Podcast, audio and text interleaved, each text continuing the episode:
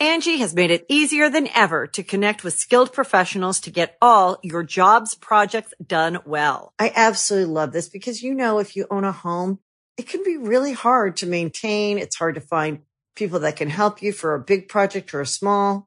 Well, whether it's in everyday maintenance and repairs or making dream projects a reality, it can be hard just to know where to start. But now all you need to do is Angie that and find a skilled local pro who will deliver the quality and expertise you need. Angie has over 20 years of home service experience and they've combined it with new tools to simplify the whole process. Bring them your project online or with the Angie app, answer a few questions and Angie can handle the rest from start to finish or help you compare quotes from multiple pros and connect instantly, which means you can take care of just about any home project in just a few taps. Because when it comes to getting the most out of your home, you can do this when you Angie that. Download the free Angie mobile app today or visit Angie.com. That's A-N-G-I dot com.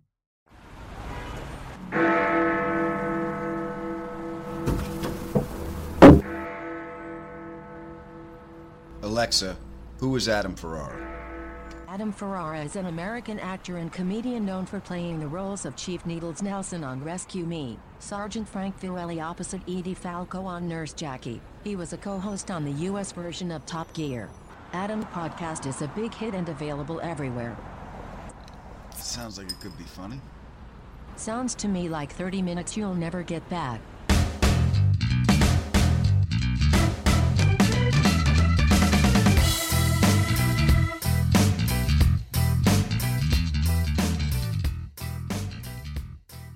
Ah, we got another great show for you again this week. My guest in the ADD interview is comedian, rapper, and a man who got a standing O on the Stephen Colbert Show. His name is Chris Turner. And we want to welcome everyone from our Talk to Me Tuesday family. That's our conversation we have every Tuesday, 9 o'clock Eastern, 6 p.m. Pacific. Go to my website, click the link, join our conversation. We would love to have you there. And our super fan shout out is for Declan. Say hi to Declan, everybody. Hey, Declan. What's up, Declan? How you doing? Uh, Declan, Phil would like to say hello, but uh, I have no energy. You, you just you drain me of any energy at all. he's he's exhausted, so he can't do it. yeah. As Phil, he's on his way to Europe right now. He's he's doing a crossing on his way to Europe. so I can't talk to him. I can't text him. I can't. It's six days. Uh, anyway, uh, it is so good to be back. I have had I've had a very busy couple of days. Uh, I was in Mexico uh, for Toyota, which was a lot of fun, and I just got back from Indianapolis, where I went for the uh, the National Firefighters Convention, the FDIC, which was a lot of fun. I got to do a lot of stuff. I got to I got to put out a fire. nice. I Nice. did. I did. They they uh, they, they put me in uh, in full gear, uh, and they they lit a car on fire, which they did. I didn't. I, I, Adam and fire do not go together. Yeah. I did. I usually cause them, but this time I, I I was there to put it out.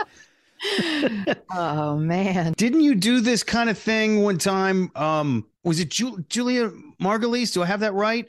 Yeah. And she she put you to shame because she was like, "Let's let's run in there," and you're like, "Wait Yeah. a minute, what are we doing?" Yeah. that was at the Rock. That was at the training center on Randall's Island. I'm going there Friday. I'm doing the Oh. benefit with Leary Friday. Yeah, I'm going Oh, back again. cool. Now I know. That's-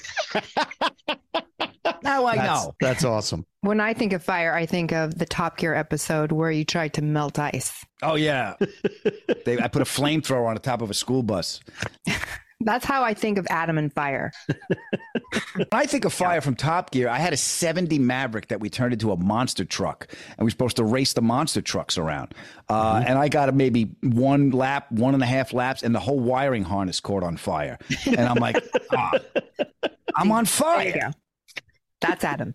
And I was so, and I did nothing. It just caught on fire. And I was so disappointed. I, no, I did nothing. And I was so disappointed. I got out and I looked down and, and Tan just looked at me and goes, That's racing. And I went, You are a little shit. That doesn't help. I'm disappointed and that doesn't help. Did they give you any fire classes on Top Gear just in case? No. There Did was they- no did- training. I got news for you. Top Gear never even asked to see my driver's license. There was no nothing. That's a little scary. Yeah. That's great. I just, I just showed up, but But yeah, the firefighters were great. They they put me in a Scott pack. They uh, I was breathing through the Scott pack, and they, uh, first I uh, I put the uh, uh, first I was on the hose, so I had a, you got to wet the ground so the gasoline doesn't ignite. Um, and then we opened up the the driver's door, and I, I I put the fire out that way. Then they said, "Do you want to use the uh, uh, the pick and the axe?" I go, "Yeah, okay." So, of course, yeah, yes. goes, All right, I'll be on the hose. I'll wet the ground. Go over. You got to pierce the hood and vent it. You got to vent the hood so when you open it, there's no fires and shoot out of it. So I got to smash this hood, vent it, open it up, and then they put the fire out, and that was fun. so yeah, I got to do that. I got to drive an electric fire truck. Wow, how'd Yeah, that got- handle? That was, believe it or not, the turning radius was great. It's four wheel steering. Wow, All I didn't know you wheels- drove that. Yeah, all wheel steering. It's the ro- it was Rosen. It was a Rosenbauer. So they, it can't fight fires on Friday after sundown. right. Well, you know, it's got to stay kosher. Yeah, but uh, but it was great. It was a Rosenbauer fire truck, and they said, "Go ahead, turn around here." I go, "This thing, this thing has the turning radius of Pittsburgh. I can't make it turn it around here. I'm going to go right up on the curb." And I'm like, "I'm like, this guy's trying to set me up." Right away, I went to. This guy set me up. Yes. Yeah, I know the turning radius of a truck. And he goes, nah, it's four wheel steering. I said, all right. And I did it and it was fine. I was like, wow. Then I felt That's cool. yeah, so it was really cool. So uh, yeah, I got to drive the electric fire truck. I got to ride in a hovercraft. I think, honey, did you post that? Yeah, it's all up. Yeah. What? Look at the hovercraft. The guy's uh, taking me in this personal hovercraft. It's like a little, uh, little two, three man seated hovercraft, and it's used for emergency evacuations. He's driving up on the sidewalk, and he's driving right past the uh, the porta potty. And I said, "Pull over, I got to pee." And he stopped. Of course you did. I did, and I got out and I peed, and I came back. The crowd was laughing. So yeah, I got to do that. That's awesome. What a Yeah, it cool was fun. time. Yeah, it was fun, honey. We need a hovercraft. Okay. Yeah. Okay. Let me look on Amazon real quick. Yeah. Let's see how big that box is. Gets you to your doorstep. That was really cool. And then um, I got one of the coolest things, and it was I got to march uh, with the band, the bagpipe band. I was proud of you. Thank you. Yes, they asked me to march at the opening ceremony, right? And they said, "Would you like to march?" I said, "Yes." So I was right behind the guy with the with the big the, leading the band, Yeah. Yeah. and I was on the wrong foot. Everyone's on the other foot. I'm on the wrong foot. I'm trying to stand up straight. I'm trying to march straight, and you know, I'm trying to follow the guy, right? And I'm, I'm real serious. If you see it on, on on my Instagram, I'm real serious because I don't want to screw up. Right? I don't want to screw this thing up. And the guy's march. He's got guy's got a harpoon in front of me. He's up and down. I'm like, I don't want to piss him off. there are few things I love more than the bagpipes. Mm-hmm. And I remember, um, indulge me here for a second. I, I, I remember when I was a young man working at a restaurant as a cook in Newport, Rhode Island. Mm-hmm. and I get off duty. It's like midnight or something like that. And, you know, I'm looking for action. I'm like, let's go. And all of a sudden, in the distance, this is a, like ever, there's tons of people around in the distance. I hear the bagpipes. And I'm like, Right. wait a minute, what's going on? And there were bagpipers marching down full pipes and drums down the whatever the main street was in, in Newport. And I fell in with them and I just started marching with them like I was born in Scotland and I loved it. I was like, I'm ready. All right, then I'm ready to go. Let's do this thing. Till to this day, I don't know why they were there. I maybe it was a sign from God saying this is really your calling, Mark, that you need to be part of a bagpipe troop. And I love the pipe, so I love that you got to do that. I do know that you own a correct, what is it, Scott Scottish outfit? Well, yes. I have a kilt. I have a formal Yes. kilt. Yes. Mhm. No, there's there's a there's the heart of a Scotsman beaten underneath this young American here. Yeah, and I'm sure those guys that were uh, that were marching looked over and go, "Who brought the little guy? Is he? Is he with you? What's it? I think he's the mascot. I don't know. I don't know what's Who, who, is he with you?" It was a brilliant moment. I Yeah. would like to see Adam's mom and you watching Outlander. Oh God, Yeah. Stern doesn't he have a beautiful body? In your Oh, kilt, Yeah. yeah, speaking I- with a Scottish accent. yeah, That would I'm a make big her a whole fan. day. Big fan of the Scotland. I would do that with Louise. Absolutely. Yeah. so I was marching with this stuff, and you know, it's uh, really the adrenaline's flowing and everything, and then they stop, and I get to hang out by the guy with the harpoon, right? And they all circle around me and everything, and banging the drums and stuff, and it's like you know, the adrenaline gets going. And the guy leans over me, he goes, "Thank you for being." here." I said, "Well, thank you for having me." He goes, "He goes, yeah. If, the, if there's any if there's any Celtic blood in you at all, the pipes will wake it up." And I'm like, "I think there's some in my balls because they were humming." Is that what you felt, Mark? Uh, I definitely felt a pull of ancient a- ancestry was like, you must go follow this music and be with these people. Like it was, it was a primal pull. I will, I will just say that. Okay, I brought up balls. You brought up pull. So, And I brought up moving on. all right, we're Thank you. moving on. Thank you. But that's cool. I'm glad you get to do that, man. It's sound like a, that's just an awesome time. Yeah, that, it was a lot of fun to be there, and there was also the stair climb for the uh, the fallen firefighters at 9/11. There was 343, um, and they climbed the stairs, 343 uh, stairs uh, in memory of it. So everyone lines up. So I was all lined up. I was, I was, and my manager Peter was there, and he's like, uh, "You lined up in front of the chaplain, you know, to shake everyone's hand." And I was like, "Ah, he's got to forgive me. It's his job." So. You didn't know any better. Yeah, I no, I didn't. I didn't even know it was the chaplain. So we were all 'cause we were all lined up, and I was sitting there. They were all shaking my hand and thank you, and and you know they're getting pictures and stuff, and and it's like you know they were thanking me for being. I said I'm just here to shake your hand. I'm just an actor. You're doing the hard stuff. You're climbing these stairs, you know. Mm-hmm. So it was really really nice to be a part of it. Absolutely. That's the kind of stuff that just gives you chills. Yeah. Just chills to to see it, but to be a part of that. Yeah, that's that's the that's just great. You're a very lucky man. I know. I know. It's, and I, I did a bunch of interviews. I did a bunch of roundtables with the firefighters. I, was- I was talking to a couple that actually they met on the job and they're in the same house and they're dating. Um, Wow. Yeah, I spoke to a, Interesting. uh, guys from the same house, guys from different houses. I had a whole table of female firefighters. That was great because all I had to say was good morning. They started talking. They didn't even need me there. They're, they're like, my time to unload. yeah, they were just sitting. Let me Good tell you, morning. Adam. Yeah, what's it like in the firehouse? Oh, I'll tell you. They just fine. I could have probably sat right there. Yeah. because of my job, you know, and traveling and stuff, I would go to different houses when I did stand up. Um, and I got invited to sit at at the table, and the meal is sacred in a firehouse. So I was very honored because you know everybody knows the heroes, but I got to see them being human Oh yeah. and, yeah. and and hear the stories. And I laughed, and I was like, it was stuff was happy, it was sad, and all family business was all settled at the table. And I they kind of accepted me in there, and I was I was very honored for that. And I saw the switch when the bell goes off. I saw the switch happen. Oh, sure. When they when they go from okay, we're we're laughing. Oh, we got a we got a job. We got to go like right now. Boom. Yeah, I mean that's like, yeah the ability to do that, and and God, those guys are just they are heroes. It's it's Yeah. unbelievable, Yeah. unbelievable. and they're willing to lay their ass on the line to save yours. So like every day, they're like, we we look at it as facing death. They look at it as Tuesday. So right, right. Mm. Yeah, that's a different breed. They can sort of look death in the eye and be like, "Yeah, you're not gonna, you're not going to define me. You're not Mhm. going to dominate me. I'm going to do what I'm going to do, despite you." yeah, and it was funny because Chris Turner was told by a doctor that he was going to die at 25, Jeez. Yeah. How old was he when he found that out? 15. Jesus. Oh my God. Yeah, It's, it's brutal. and the frightening thing is he'll be 25 next week. no, no, no. That's not true, Adam. I No. can tell. Okay, good.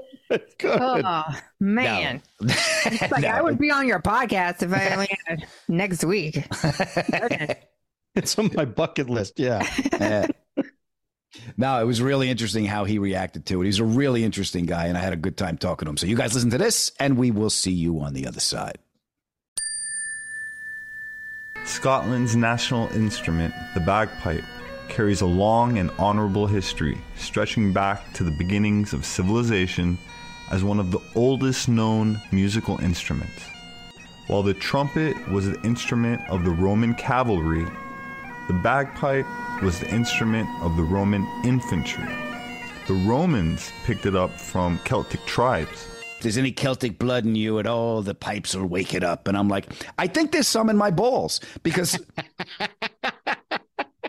they were humming. The Adam Ferrara Podcast. This is 30 minutes you'll never get back. Don't put the bags there, the dog peed.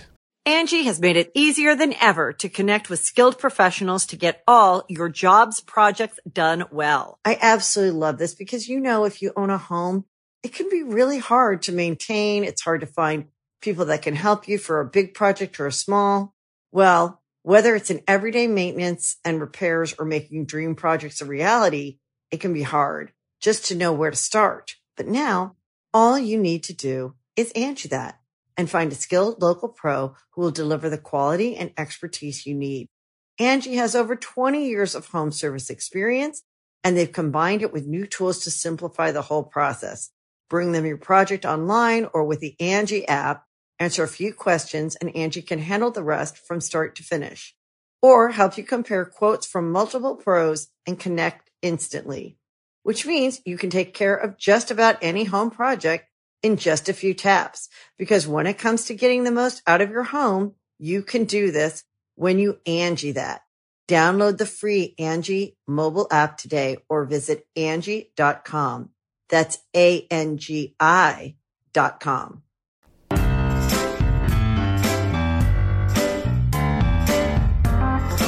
I got some stand up dates for you. June 2nd and 3rd, I am at the Off Cabot Comedy Club in Beverly, Massachusetts. September 15th and 16th, I'm back at Uncle Vinny's Comedy Club in Point Pleasant, New Jersey. October 13th and 14th, I am at Levity Live in Nyack, New York. And October 19th through the 21st, I am back at the Comics Roadhouse at the Mohegan Sun Casino. There's a link for tickets right here in the show notes, or you can go to my website and click the link there. And, and you know, if you can make these gigs, please let me thank you for all the love and support you've shown me and this podcast. Stop the music. Now, go on, get out of here. Pay attention when I'm talking to you, boy. ADHD, it's not just for kids. Nice boy, but doesn't listen to a word you say. Welcome to the ADD interview. It's not that you're not interesting, it's just that I can't focus. And my guest this week is. Oh, look, a bird! My guest this week is a stand up comic and freestyle rapper. His freestyle comedy raps have received over 35 million views on YouTube, and he is currently the first stand up comic to be part of the Cirque du Soleil extravaganza at the New York, New York Hotel in Las Vegas. He was also the first British comedian to appear on the Stephen Colbert Show, where he received a standing ovation. He's extremely quick witted and funny. He's a new dad, and he was told he would probably die at 25. Ladies and gentlemen, boys and girls, please help me welcome Chris Turner. How are you, mate? Um. Oh gosh, what a lovely word to hear. It's been so long since I've had a a, a British mate thrown in there. I'm good, thank you. Um, Oh. thank you for such a lovely and thorough introduction. I hope that everyone who remembered that I was a rapper heard my accent and thought, "Yeah, that tracks." yes, you are a, a surprisingly uh, paradoxical. Um, I'm going to use the word genius because I've seen your work, and uh, um, and uh, I'm glad that two things. One, I'm glad you're alive and thriving. Fuck Yeah, 'em. that's that's a good thing. That is a good thing. Yeah, I mean that that made it sound like it was a threat, like someone was like, "I'm going to get you, Turner." Um, no, that was just a medical a medical professional told me that I had not long to live. Um, but they were wrong. Uh, They were wrong. Let's see if I can last another, however long this uh, chat lasts. That's great. Well, I, I just want to ask because I wasn't familiar uh, with the with the condition. It, it's uh, it's and it, forgive me if I'm mispronouncing it. It's Marfan syndrome. Yes. So what I should say is I do not have it. Marfan's is part of uh, a kind of family of genetic conditions that are to do with connective tissue. So Mhm. in your body, lots of your tissues are connective tissues. And when I was 15, on a whim, I was signed up for this bone density study where they just they were trying to like map the kind of, you know, bone densities of growing adolescents. And my mum was like, "You should sign up for that. That sounds like a, you know, that's volunteering your time for medicine." So I was like, "Yeah, sure," because you know, I wanted to donate blood and all that stuff as well. So I was like, "This is a good thing to do." And they did the scan, and the woman who did the scan was like, um, let me do that again. She did it again. She's like, uh, is everything all right with your bones? And I was like, what do you mean? She's like, they're very weird. I'm like, "Oh, I mean, are they? She's like, yeah, they're hollow. I was like, oh, like a bird. She's like, yeah, like a bird, but also like not a human. So it, it turned out from this scan that my bone density, my exterior bone density, because your bone is like a honeycomb, right? It's Mhm. hard on the outside, honeycomb in the middle. My exterior bone density was six times stronger than average, so very kind of Wolverine-ish. And the internal density was essentially non-existent. I had these little drinking straw bones. Um, and so they referred me to this specialist, and he's like, "Oh, you exhibit all the classic symptoms of Marfan syndrome." And I'm like, "Wow, that sounds pretty cool. What's that?" He's like, "Yeah, "It's not a good thing." It's like that means that your aorta, your main blood vessel, your main artery from your heart, will rupture probably when you're about 25. And I was 15 at the time, so I was like, okay, that's 10 years. Um, and people w- would ask, they're like, oh my God, you, what was it like being told you had 10 years to live? I Yeah. was like, I was 15. I was like, 25 is so old. Oh my God, that's all the time. I have 10 years? Brilliant. Whatever. and and so they did a bunch of tests and everything. And back then, there wasn't a specific genetic test for it. It was just mm-hmm. someone decided if you had it or not. They just like would go, yeah, you've got it based on all these different factors. And I kind of ticked a lot of the box of factors. However, um, after, and I, I, this is very much a period of my life I do not remember. Um, but I don't remember being particularly weird about it. I don't remember fearing anything because I just thought, oh, that's ages away. Right. Um, I think if you asked my parents, they'd be like, uh, yeah, we were scared. Sure. But um, at some point in the future from then, uh, the doctor was like, oh, by the way, yeah, you probably don't have it. You probably have some other type of connective tissue disorder that looks like it but isn't. And then when the internet kind of became more of a thing, and I looked up people with Marfan's, uh, with all respect to people with Marfan's, I don't look anything like I have it. Like, it's- it- you're so. You look different. You look. I mean, I'm tall. I'm tall and I'm lanky. I've got long, silly arms, and but my gosh, they're massive. They're Right, yeah. huge. Like if I had Marfan's, I would have died at 25, but I would have been an NBA All Star by that age.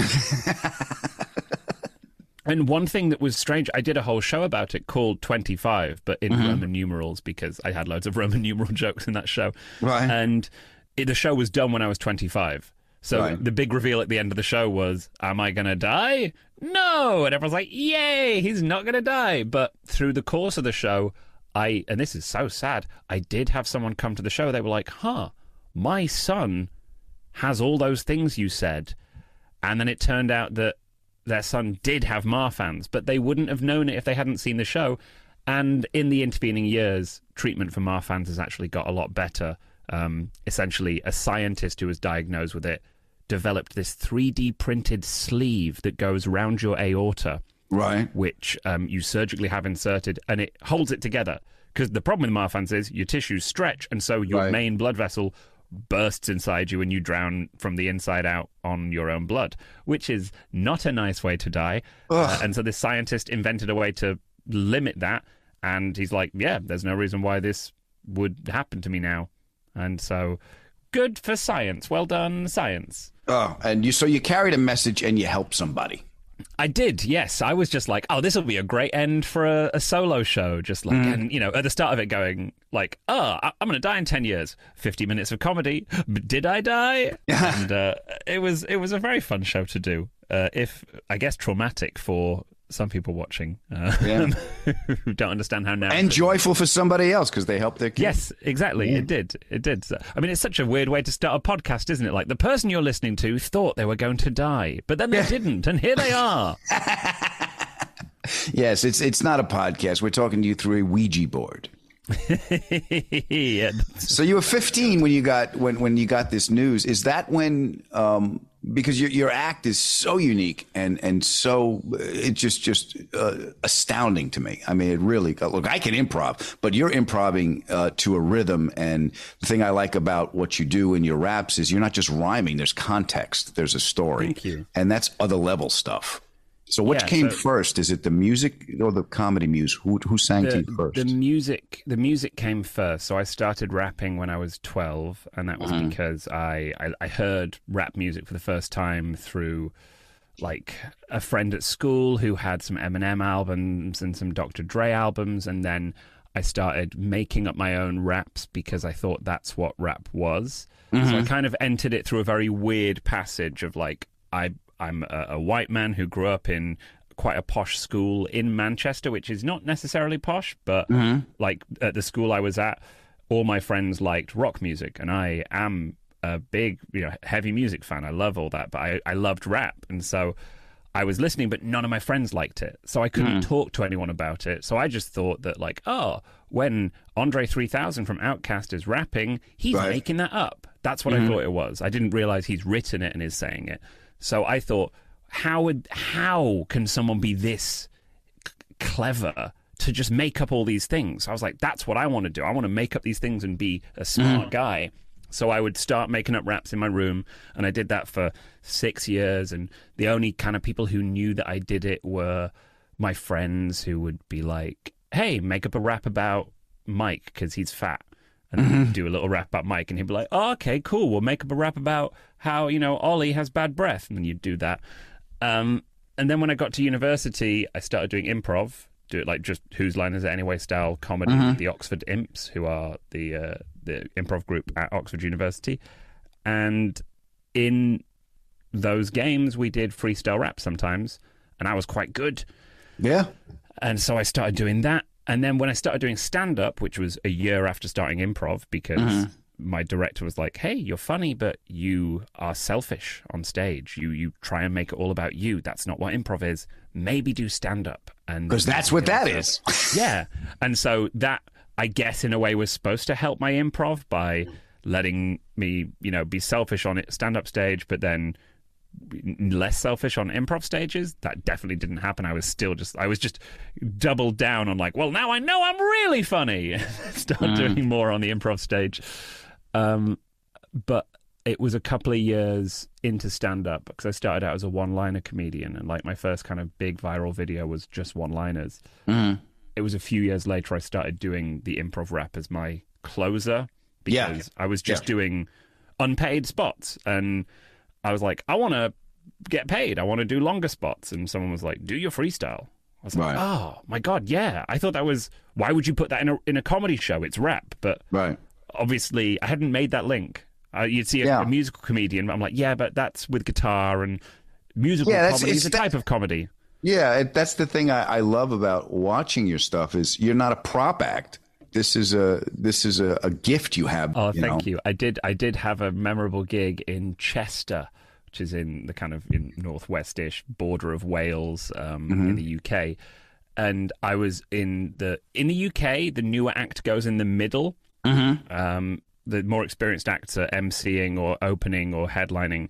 I was in the middle, and I did 15 minutes in the middle, ending with a freestyle, and the crowd really got on board with it. And then the headliner hadn't seen me, and I didn't know him, but he did comedy rap, but written. Yeah. And at the end of his, and it, we watched his set, just going, "Oh no, this is going quite poorly." Yes. And afterwards, he was like, "Whoa, what's wrong with them? Do they just hate rap?" And the MC had to be like, "Oh, you didn't see Chris? Yeah, he made up rap." So the crowd were like, "Yeah, but that kid just made some up, so your written ones kind of aren't impressive." Yeah. Um, and then it was very much like, uh, like, "Oh, uh, I've upset that headliner." And so I asked my agent, I was like, "Should I not be rapping until I'm a headliner? Should I not do that? Because like I got, uh, I got kicked off." A tour. I was opening for a comedian Yeah. And after two dates, I mean, they didn't they didn't pick me. It was just their management. They were like, "Oh, we've heard this guy's good," so I started opening for him. After two dates, I got kicked off the tour because a review came out just saying, "Well, this show's pretty pretty dull, but uh, the opening act at least is really good, probably better than the headliner." And so I got pulled off the tour. That'll do it. That'll do And it, my- Turner. Yeah, I said to my agent, "Should I just not rap?" And he's like, "Nah."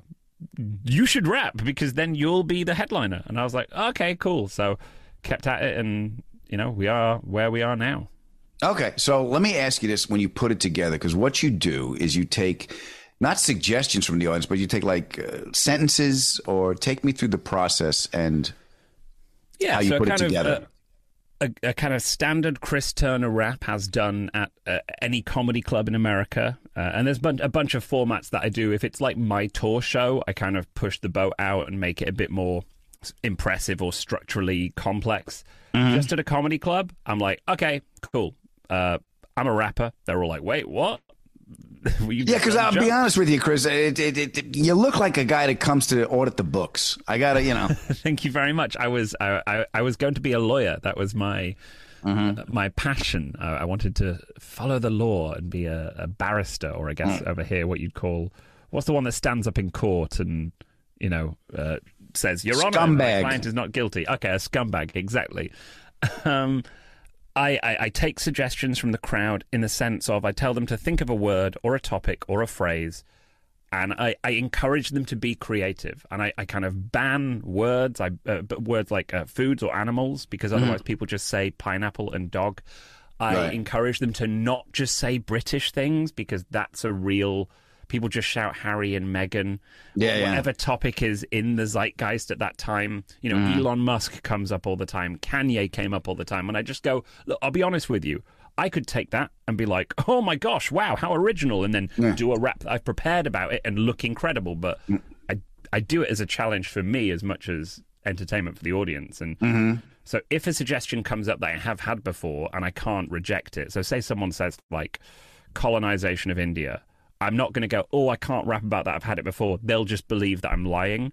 They'll be like, Right. why would he have had it before? So I Sure. have to rap about it different each time, which is fun for me because then by placing restrictions on it, it tends to become more creative. Yeah, and we all know how Gandhi went to got the salt. So you know, who wants to relive that again? so I I get these suggestions and to kind of give listeners an idea, the best suggestions I've had like over you know however many years of doing this have been stuff like 9th century crop rotation. Um, uh, we had a German guy who said, "A day in the life of an Aztec high priest." Do your rap about that, Englishman? um, ancient Sumerian cuneiform text like just really difficult stuff. But then also in Philly two weeks ago, you know, the, they shouted out Jalen Hurts and uh, Sure. ATM. And I was like, okay, cool, automated teller machine. And they were like, no, baby, ass to mouth. You're in Philly. so I, I rapped about uh, ass to mouth, which was exciting. Uh, I'll tell you what, is- ass to mouth rap in your accent just sounds elegant. I got to be it was honest. fantastic, yeah. And it was the it was the it provided a perfect parallel to a suggestion from years ago where someone said CBT, and Mm-hmm. I went, "Oh, cock and ball torture," and they said, "No, cognitive behavioral therapy." so it was the perfect little balance on that seesaw. I'm like, "Oh, I've revealed quite a lot of myself in that." In that. Oh, that's funny. Yeah, it's the uh, the for my ear, and I've worked for the BBC, so I've worked with uh, uh, a bunch of you guys. Are you're, you're very proper. You're very well educated. You all go to school, and it's an elevated form of uh, of comedy. Um, did uh, I'm guessing Python had a lot to do with you because I can I can see some of that in you. Yeah, so I mean, obviously the, the the Pythons, half of them were from Cambridge, half of them were from Oxford. I went to Oxford, and so there's that kind of big shadow of them, not just over British comedy, but over comedy at the university. And when you Sure. start doing stand up at Oxford or at Cambridge, your first shows. I mean, I started in my first year at university, so my first three years of shows were mainly to university audiences. So mm. audiences that liked it when you were kind of. I mean, your jokes didn't have to be funny; they just had to be clever. Yeah. And so when I started doing shows at real clubs, you kind of quickly learn what you can get away with, what kind of where the limit is, and they're like, "All right, mate, make us laugh rather than think." Yeah. Um, but the, the Pythons obviously are very silly. I mean, I, I was fortunate enough to see their kind of reunion shows in London a mm-hmm. while back. That was great. And yeah, I kind of grew up with, like, I mean, tapes, tapes and, and Sure, yeah. records from Python because my dad had those and he would play them to me because he was like, you know, he loved comedy. So he would play mm. me this stuff in the car. He'd play me stuff, mm. and, like give it to, for my bedroom so I could listen when I was going to sleep. So there's definitely that influence there Do you know Camilla? of. Um, we we met and gigged on the west coast a bunch of times. Yeah, Yeah, she's very sweet. Uh, John Cleese's daughter. She's very sweet, and uh, she's I, I uh, she always makes me laugh. yeah. One of the real tragedies of COVID, he said, with a hefty dose of uh, irony, is that the day that the Comedy and Magic Club, which is my favorite club, in Yeah. LA, the day that closed for the pandemic was Friday the thirteenth. We it was Friday thirteenth of March. That was the the first show that they cancelled because of COVID. And the night before, Camilla was there, and she says, "Oh, I'm going to be on the show tomorrow." And finally, I'm going to bring my dad to see you. 'Cause I've ah. told him about you. He says that sounds pretty cool. and we tried to make it happen a couple of times there. We tried to make it happen in Vegas when I was there, and it, it never worked out. And she's like, "He's coming tonight." He te- she texted me on the morning of Friday, like, ah. "Oh, he's going to come tonight." And I was like, "This is going to be so cool! I get to meet John Cleese." And he sees your work. Oh man. I I get the text from the booker just saying, "Hey, show's cancelled." I was like, "Could it not be? Could we just do oh cancel Saturday?" Don't. And he's like, Yeah. "Nah, sorry." I'm just like, "Okay." So, Well, you uh, know what? tremendously sad. What I've just learned from that story is you are officially a stand-up comic because you think that's the biggest tragedy of the pandemic because it affected you. I did the same thing. I said, you know what? I'm on the road. I would like to just get off the road and I just want to be home for a while. I meant series regular. I didn't mean global pandemic. So I thought it was my fault too. You know, I'd love to do it you now, my friend. I would love to just show the audience how astounding your raps are, if it's possible. So Sure, we can we can do that. We can do one live now. Yes, because okay. I know people will be listening, going, "This isn't real." So also, you're going to give the inspiration. But Okay. Don't you know like. I, they they need to believe you that this isn't planned. This isn't. Okay. You know, you're not. You didn't tell me in advance what they are. So, um, go. So what do you it. need from me? Well, I guess what would you like the rap about? It can be about anything at all. Um, I, I you know, it could be. I'm things to gonna do with say, you, uh, to do with the show, but whatever you're interested in. Um. Uh, okay. How about uh, Monty Python? Okay, about about the pythons, lovely. Python. Uh, uh, Marfan syndrome. okay, this is great. Uh, I'm going to start crying while I'm doing it. That's a, and uh, and Gandhi. You put Gandhi in my head. Okay, and Which, by the way, well. let's be honest. You know, a grown man wearing a diaper and refusing to eat. It's pretty infantile behavior for a leader of a nation, don't you think? I'm going to reserve judgment on that because I don't know what offensive stuff I'm going to say in the rap. That's the problem. People get you to rap, and your brain just unleashes, and you're like, "Well, I can't control what's coming out." So, uh, Yeah, that's see, that's that's the astounding thing to me because I know that's because I can get into that space. I go into that space. I, I that's my state of grace. I've said it on the show many Yeah. times before. Is improv, but you ha- you're at a different level, and I think when I the reason I wanted to ask you at what age that happened, and 12 years old, our minds are just open. You know, the hard drive isn't clogged yet. You know, and we're just we're doing to do. You know, we don't know of we're not we're not uh, connected to outcome yet because uh, we're just pure and i think that's where you know that's where that comes from and i think i think part of the joy of me being able to access that space is i go back to that time so when i see you doing it i know what i know i, I know how i feel i can only imagine the the the inner feeling for you to be operating on tho- that many levels so it's uh it, well done turner well done oh, thank you. It's very eloquently put. Um, also, thank you again for calling me Turner. This is like being back in high school. That was. It's like having a teacher talk to you. It was always Turner. Pay attention. Stop rapping. uh, so we've got Monty Python, Marfan Syndrome, and Gandhi. Would you throw one more in? Because I worry now people are going to go. Oh, he's been thinking about it while Adam was talking. He was thinking about his rap. Uh, Okay. and a, a, a more wise rapper would have, but I don't. So Okay, so what? just to make sure. So, uh, how about uh, uh, uh, um, self actualization? If we're going to go to Maslow's hierarchy of needs. oh my god uh, that's I, I will tell you maslow's hierarchy of needs is a brilliant freestyle rap suggestion and no one's ever come up with it before. So thank you for being the first person to do it. I'll try and dredge up some of my old education. Um, well this is a freestyle made up on the spot based entirely on those suggestions self-actualization gandhi marfan syndrome and monty python. Uh, just for you adam and for your listeners. So let's do this British guy coming through with the rap man, no plan. Starting off with Monty Python, Graham Chapman. Life of Brian, crying when he passed. Always look on the bright side. They laughed, you get him on the screen. Small TV, then cinema. Banned Life of Brian out the pictures. I'm pretty sure in the UK the censorship law had John Cleese, the rest on the floor. Yes, exchanging, moving on to Palin. He'd be always going out, really railing, coming from the Cambridge and the Oxford College, using all the comedy knowledge. And I acknowledge the influence, all the silliness at home, listening to tapes, Marfan syndrome, measuring tapes. They like to get my height, saying, Chris, you're 6'2, 15, is that right? I'm like, oh yes, you're on your own, gonna die in 10 years with the weird bones. Got an aortic dissection in structure, doctor telling me that my blood vessel would rupture like fuck. That sounds a real deep thing.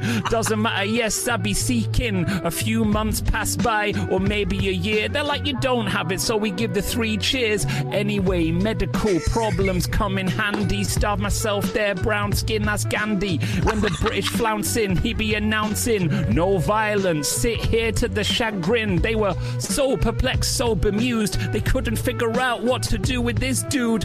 Ever so small, thin and spindly, played in the biopic by Sir Ben Kingsley. Went to my school, that's a true fact. Not Gandhi, Ben, let me spin that back. Coming from India, getting all of that, saying, We're Indian, we'll take our country back. The British, they were finished, they had to give independent. If you're Maslow, what are you dependent on? You make sure that you really ought to start with the food, shelter, and water. But if you go to the top, if you amble, look at the apex of that triangle. You need to make sure you can live your life, feel well rounded, self actualized. Make sure you got control on your path. There we go, serving up the freestyle rap. We bring it down nice, we rap high to low, and finish off with that hierarchy by Maslow.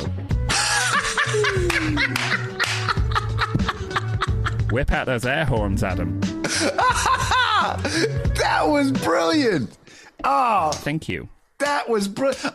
You start at the bottom of the pyramid with full, food, clothing, and shelter. Yeah, shelter. I mean, I was. I mean, let's let's look it up. Let's see if actually I was right because I think you're right. It's uh, food, clothing, and shelter. It's accepted. I, hold on, you got I it. I think I said food, water, and shelter. I guess I'm a bit of a naughty person, so if we're good, yeah, self actualization. Oh, self actualization is not the top; it's the penultimate because technically there's transcendence at the top, which that sounds a bit. um if we go, Yeah. ah, if we go to the simplified hierarchy, it is at the top. Yes, that's good. So just for listeners, food, water, warmth, and rest at the bottom. Then Mhm. security and safety. Then the psychological needs of intimate relationships, friends, prestige, and a feeling of accomplishment, and Mm-hmm. then self-actualization at the top. Shout out Abraham Maslow. Yeah. You know what I like? The guy was from Brooklyn. So he's like, first you need fucking food, all right? Then you, you got to stay warm, all right? You got to be social with other people. then you got to realize why you You got to get respect. You That's need what you people to do. respect you. I can't do the accent at all. Uh, Are you? Because I'm I'm in I'm in Brooklyn. I'm a I'm Oh, a, yeah? I'm a I'm a little Brooklyn boy now. Yeah. I'm. It's very strange to be uh, here because this growing up I was like I love rap. Oh my god, I love Brooklyn. And then Right. Uh, we're recording this the day after um, uh, Notorious B.I.G.'s death date. He, he was Mhm. shot on March 9th, and he was shot a couple of blocks away from where I used to live in By the LA. Petersen?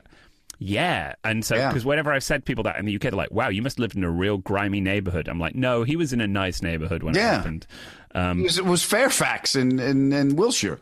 yeah, so I, I I lived there, and now obviously I'm in Brooklyn. But it's it's strange because I'm like bringing up my my daughter in Brooklyn. It's quite Mhm. weird to be like a very British man raising a a proper Brooklyn baby. I can't wait for her to start speaking in the accent. It's going to be amazing. Oh, that's that's wild. Is, now, does she have? Uh, have you noticed any music? I don't know how how old is your daughter? She's 15 months. Uh, Oh, she- okay. Oh, she definitely loves music. Uh, Her Mhm. daycare have a guitarist come in once a week to like play songs, and she dances along and she claps along. And she's kind of on beat, which is good. Uh, Mhm. the other day, I was like, they sent a video, and he was playing a Nirvana song, and Right. not like a famous one. I mean, it was from Nevermind. He was playing Drain You, and I was like, I don't know if you can play weird Nirvana B sides to children. That's very strange. I mean, I love it. I was like, yes, Right. all for that. But I was like, God, some Park Slope parents are going to get in a real, you know, tiz about this. It's, I mean, our neighborhoods, it's pretty crazy. We, we had an alligator in the lake near us just a Yeah, I saw it in the paper. Yeah, that's our lake. That's our nearest lake. Uh, by the way, a lake in Brooklyn, you an alligator's the least of your problems of what's in there. well, when I lived in Vegas doing Cirque du Soleil, that was when that was when the reservoir, Lake Mead, was dropping, and they kept Mhm. finding all these bodies in barrels from the fifties. As it went down, they'd go back further and further, and they're like, they found seven dead bodies, and people were going there to find bodies. Sure. Like, wait, why are you doing that? They're like, well, we're going to find a body. It's pretty exciting, isn't it? You're like, what's wrong with you? what? That's your weekend? Oh, I'll get my flippers and uh, find a corpse. Yeah, but what they don't realize is now you're a witness. There's no statute of limitations on murder. You, you, what are you doing? That's very true. That's very true. Yeah, you don't want to. You don't want to put yourself in that position. Oh God! So I uh, am I going to see you at the cellar? I know you work out there. Our paths have not crossed yet. No, I'm I'm I'm there. I mean, Fridays and Saturdays. I'm I'm there tonight. I'm there tomorrow. Uh, I mean, it obviously depends when anyone's listening on this, but Right. if you are in New York, uh, you or the Royal You, anyone. Hmm. Uh, I'm pretty much always there on a Friday or a Saturday. Uh, Great. kind of work work the weekends so that I can be a dad in the week. And if I'm there, you will see me rap. So come prepared with topics that you would like a rap about, and you know, be yeah, but try and try and catch me out. Try and really make it good because I, I like it. I, I like it when people shout ATM and mean a horrendously graphic sexual activity. Well, you are astounding at it, my friend. People can check out your tour dates on your website. Yeah. They can indeed, yeah. And um, uh, my YouTube is where you can find weekly videos of me freestyle rapping. And then Instagram is the best place to find out kind of uh, cellar dates and also just to message and be like, hey, when are you coming to this place? Or, or how do you come to this place? Because that's, I'm, just starting to do more shows outside of New York. Um, so very excited to start doing that. Great. Well, continued success, my friend. I hope our paths cross soon, and best to you and your family. Thank you so much. And to you. That was impressive to me. Yeah, and not only did he have to like know what he's talking about, he had to make it rhyme. Yeah. And not run up and not run up into his head and go, what, what, what, what do I do now? He's just out and flowing. He was very He should be confident. How the hell do you do that? I know. That's literally the most amazing thing I've ever heard. Mm. He's throwing these random topics at him. And and now, truth be told, this wasn't something that you taped over like the space of like an hour while you guys workshop what he was going to rap about. This was all immediately. This is what was going on. That's was all- crazy. was all real time. I'm not. I'm not editing. I'm not working that hard. And God knows you're not Stern. No, that's true. That's true. That's and he does this on stage. Like Yeah. the fearlessness of that is unbelievable. This is I I, I mean, I get it if you want to improv, like there's things mm-hmm. you can improv, but this is improving, as you said, Alex, like detailed topics and making it rhyme and making this cohesive line of thought through all of it. He's like, Oh, I'm gonna take you from here to here to here to here, and and I'm gonna make it funny. I'm gonna throw some funny stuff in there. That mm-hmm. I mean, it's a very specific skill. Like, thank God he found his way. Like, he's got a really interesting journey. Thank God he found his way to this instead of being the most fascinating barrister in all of London. Yeah. I mean, you know, I, excuse I me. think he's some sort of savant, you know? yeah. Savant. Yeah. That's just, uh, Well, it's, it's like Phil. Phil's an idiot savant without the savant. sorry, Phil. Oh my goodness. I just, I, I mean, I, listen, I, I've seen you do work uh, as, as improv on stage, and as far as I'm concerned, there's nobody better. Like, like I love when you're swimming in that, and you're just in the moment, and they're throwing stuff out, and you just roll with it, and it's great. And I've done it. And I'm not comparing myself to you as a comedian because I'm, i listen, I understand the difference between our levels of talent, but I've done it and I love improving. It's great when you just get stuff and you're like flowing with it. But to pe- people have people specifically throw you random weird stuff that you then have to throw in a jumble in your head on the fly and Mhm. make it all come out. And I love that he's also like, no, no, if I've already talked about that, like if you've asked me a topic and I've already done it, I have to come up with a new way to keep it challenging for myself. So he's almost like playing to his own level of difficulty. He's not like, oh, I've done this. I can just go back to that routine. He's constantly challenging himself. It's just incredible. And Adam really self actualization. Yes. He asked. he asked. He asked. And he goes, "Well, give me something else." I went, All right. And Maslow's. He knew Maslow's hierarchy of needs. He he knew the pyramid. Yes. He's a perfect amazing. date for you, Adam. What? it's a perfect date for you. Yeah. He, he knew. Well, look, he put Gandhi in my head, so I said Gandhi. sure. I had the pythons in my head and Marfan syndrome. You know, so I was like, okay, I'll I'll go with these. He goes, no, give me something else. I said, all right. Well, again, he said he's like, ass, you asked for it. he Try said- this. He he said people might think I'm cheating that we've already talked about these things and it was pre-planned. So give me something random right now. Yeah. And of course, you, you. Thank you for pointing that out, Alex. Yeah, of course. I was like gonna go. Well, let me go into one of my weird esoteric philosophical Yeah. debates here in Maslow's hierarchy. Blah, blah, blah. And what did he say? yeah. He goes, he's going, well, thank you for a brilliant suggestion. No one's ever suggested that. I said, thank you. Of course not. Of course not. And oh he my knew what it was. He knew what it was. He knew he knew the bottom of the pyramid. That that's he had pretty corrected impressive. himself. You know, like, did I get it right? Oh, I did get it right. He was close. He was close to it. Well, the reason that stuff is stuck in my head, I told you why that stuff is stuck in my head. When I was a kid, I was dyslexic. They didn't know what it was. So they mm-hmm. gave me the, the books on tape. They gave me the big orange tape recorder that played the books on tape that the blind kids used. So it's like giant keys. you can't miss it, kid. Can't miss it. It looks like it looks like the it looks like the the, the phone on the wall in an assisted living complex. Huge buttons. giant numbers. Should I worry? No, that's what they gave me when I was a kid. And the only books you can get was children's books and philosophy shit. So I was getting autobiography of a yogi shit. and Flat Stanley. These are the things that were was going into my head. Now it all starts to make sense, Mr. Yeah. Ferrara. Now it comes into picture. Yep. Well, I just, you know, uh, I, I'm stunned. I, I literally am speechless after that. It's just, that's just so wild and so impressive. And I also love that when he started out on tour, he was doing it in the headliner with like a similar act. Yeah. After two days, so like, get out of here. You're already better at this than me, you little shit. Get out of here. He goes, I got fired. He goes to the agent. Should I stop? He goes, No, no. We're That's going to cash in. headliner. Yeah. You're going to be in Vegas at, at Cirque du Soleil doing this shit. That's pretty cool. Yeah. I would go see that. Mm-hmm. Very interesting how he would deal with that. And by the way, Mm. going through all this, he's he, he seems to be a fairly well-adjusted human being after being told at the age of 15 you're going to die in 10 years. Like you Yeah. probably got about 10 years left. I mean, how he handled all of that, that's just that's just astonishing. Well adjusted. He has to be the most positive person that I know. Yeah. He's like, oh, that's okay. You mean you mean bones like a bird? He was like, Yeah. every bad news he got, he he like, oh, you mean like a superhero? Mhm. Oh, you mean like you know? He was so positive. I know. I was thinking about if they told me that at 15 on my 25th birthday, I would have went to the doctor's house, rung his doorbell. Can I help you? Punched him right in the neck. Wrong. Don't get up. Don't get up. I'm going to hit you again if you get up. I would punch him too, Adam, or at least step on his foot. Thank you. Mhm. That's yeah. If, if I was told I was going to die, uh, I w- I don't know if I'd be that positive. I I know there's a lot of people I'd tell off right away. I would I would have a list of people that have wronged me, and I said, listen, clock's running, and I got to settle the score.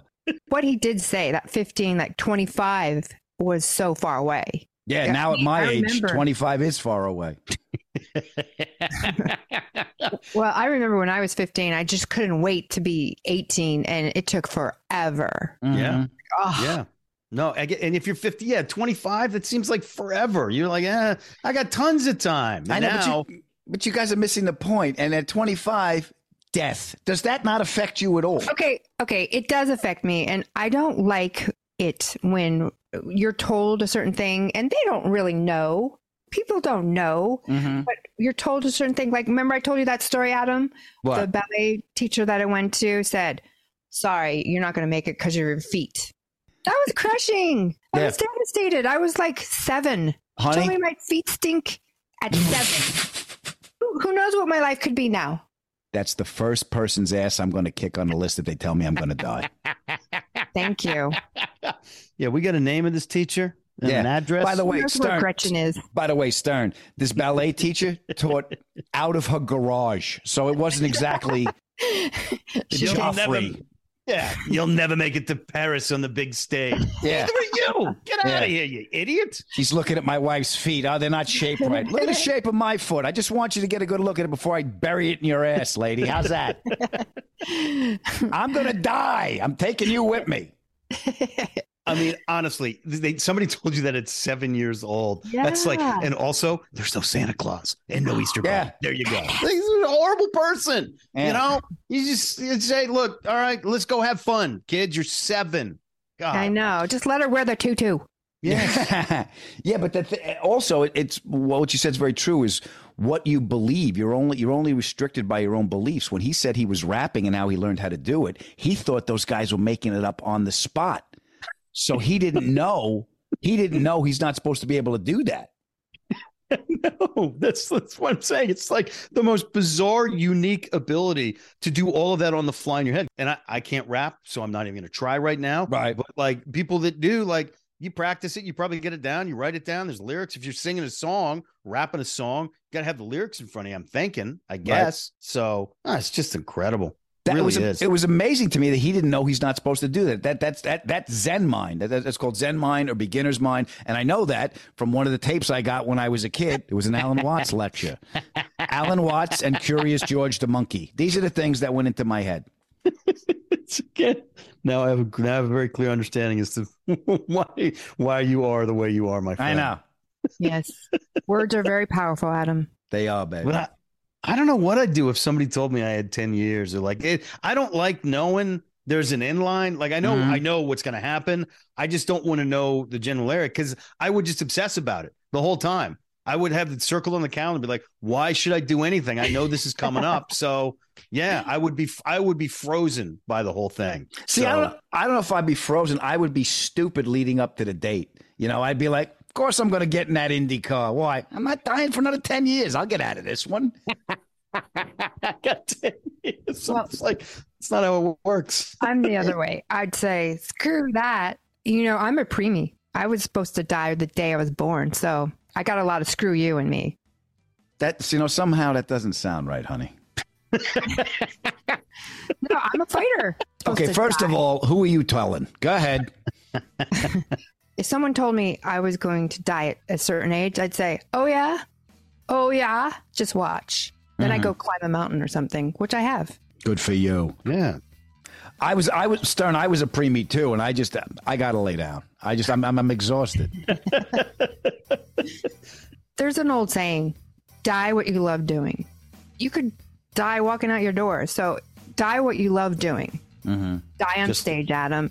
I have. I didn't mean it that way, Adam. I want to thank Chris Turner for being my guest. You can follow him on social media. It really is astonishing what he is. Uh, he has the ability to do. Honey, if they want to get a hold of us, where do they go? the Adam Ferrara at Gmail. Uh, thank you guys for spreading the word about the show. Please tell 843 people about the show. That'll help us out a great deal. And if you get a chance to leave us a review, you know that always helps us with our friend. Mr. Algorithm. And we are all in this together, brothers and sisters. So please share the road. And remember that life is hard. Take it easy on yourself. The pod is ended. Go in peace.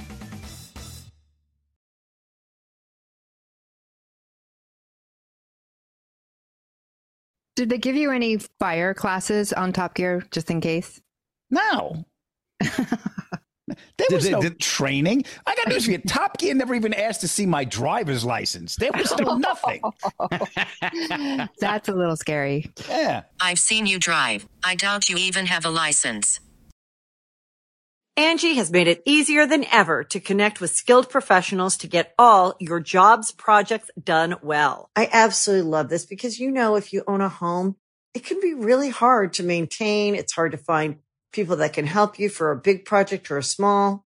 Well, whether it's in everyday maintenance and repairs or making dream projects a reality, it can be hard just to know where to start. But now all you need to do is Angie that and find a skilled local pro who will deliver the quality and expertise you need. Angie has over 20 years of home service experience and they've combined it with new tools to simplify the whole process. Bring them your project online or with the Angie app, answer a few questions and Angie can handle the rest from start to finish or help you compare quotes from multiple pros and connect instantly, which means you can take care of just about any home project in just a few taps. Because when it comes to getting the most out of your home, you can do this when you Angie that. Download the free Angie mobile app today or visit Angie.com. That's A-N-G-I dot com.